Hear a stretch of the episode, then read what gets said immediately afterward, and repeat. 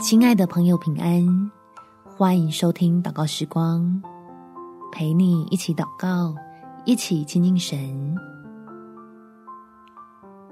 口气不好，福气会少。在箴言第十五章二十八到二十九节，一人的心思量如何回答，恶人的口吐出恶言。耶和华远离恶人，却听义人的祷告。让我们一起被天父提醒：你我都是神的宝贝儿女，可以向他张口倾倒心中的苦，向人开口时就充满他赐的福。我们一起来祷告：天父。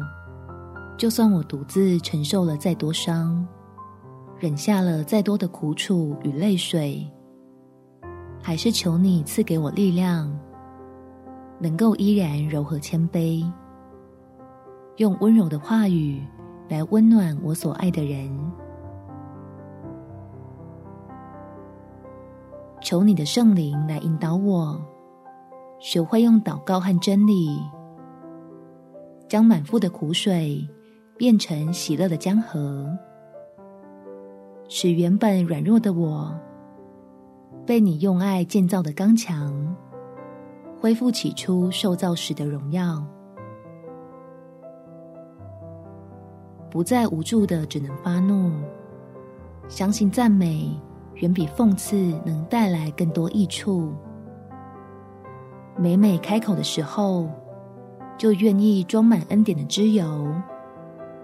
不仅使我自己进入基督里的丰富，也让我爱的人们享受到神所赐的福。